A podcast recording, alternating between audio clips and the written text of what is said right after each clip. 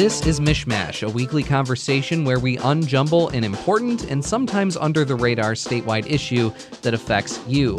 Uh, if you're like me, uh, we're all scrambling right now to figure out uh, childcare and things like that as schools across the state are closed for the time being. It is a very extraordinary step that the governor has taken here, but it is what she and public health officials and others who are making decisions right now felt was necessary to stop the spread or slow the spread of the new coronavirus that's causing COVID 19. And this is a big decision, but of course, it does come at extraordinary costs as well keep in mind when it comes to schools and the services that they provide, they're not just educating our kids, although that's a huge part of it, obviously.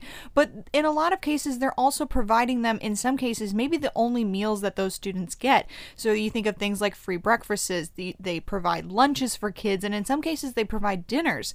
And not only that, but they're also kind of a form of childcare. This is a place where parents can send their kids, know that they'll be safe while they go off to work and for a lot of parents out there who are not able to work remotely, who are not able to work from home, they're finding themselves in a sort of childcare crisis. Who am I going to find to take care of my kids while all this is going on?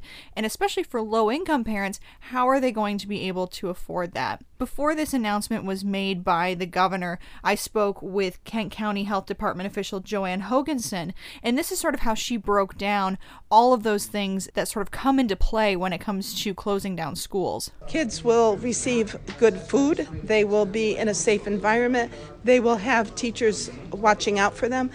Sometimes when schools cancel, children are left unattended or they're brought to grandparents' house which the grandparents might be very vulnerable to COVID 19, and it could cause serious health problems in the caretakers, even though the child is relatively well. So there were a lot of things that sort of had to come into play when the governor was making this decision, and a lot of, you know, sort of ripple effects that come from closing down schools aside from just parents being like, hey, now I got to deal with my kids. There's a lot going on here. And keep in mind, this is a three week school closure. And if we go back to the education piece of it, we still don't know if students are going to have to make up these days later on, if there's any testing that they're going to have to, you know, sort of reschedule. There's just so much going on here, and there's a huge impact that comes with closing down the schools. One thing about the timing of this decision is it comes right around the time that many schools are having spring break, uh, which may uh, mitigate some of the impact here.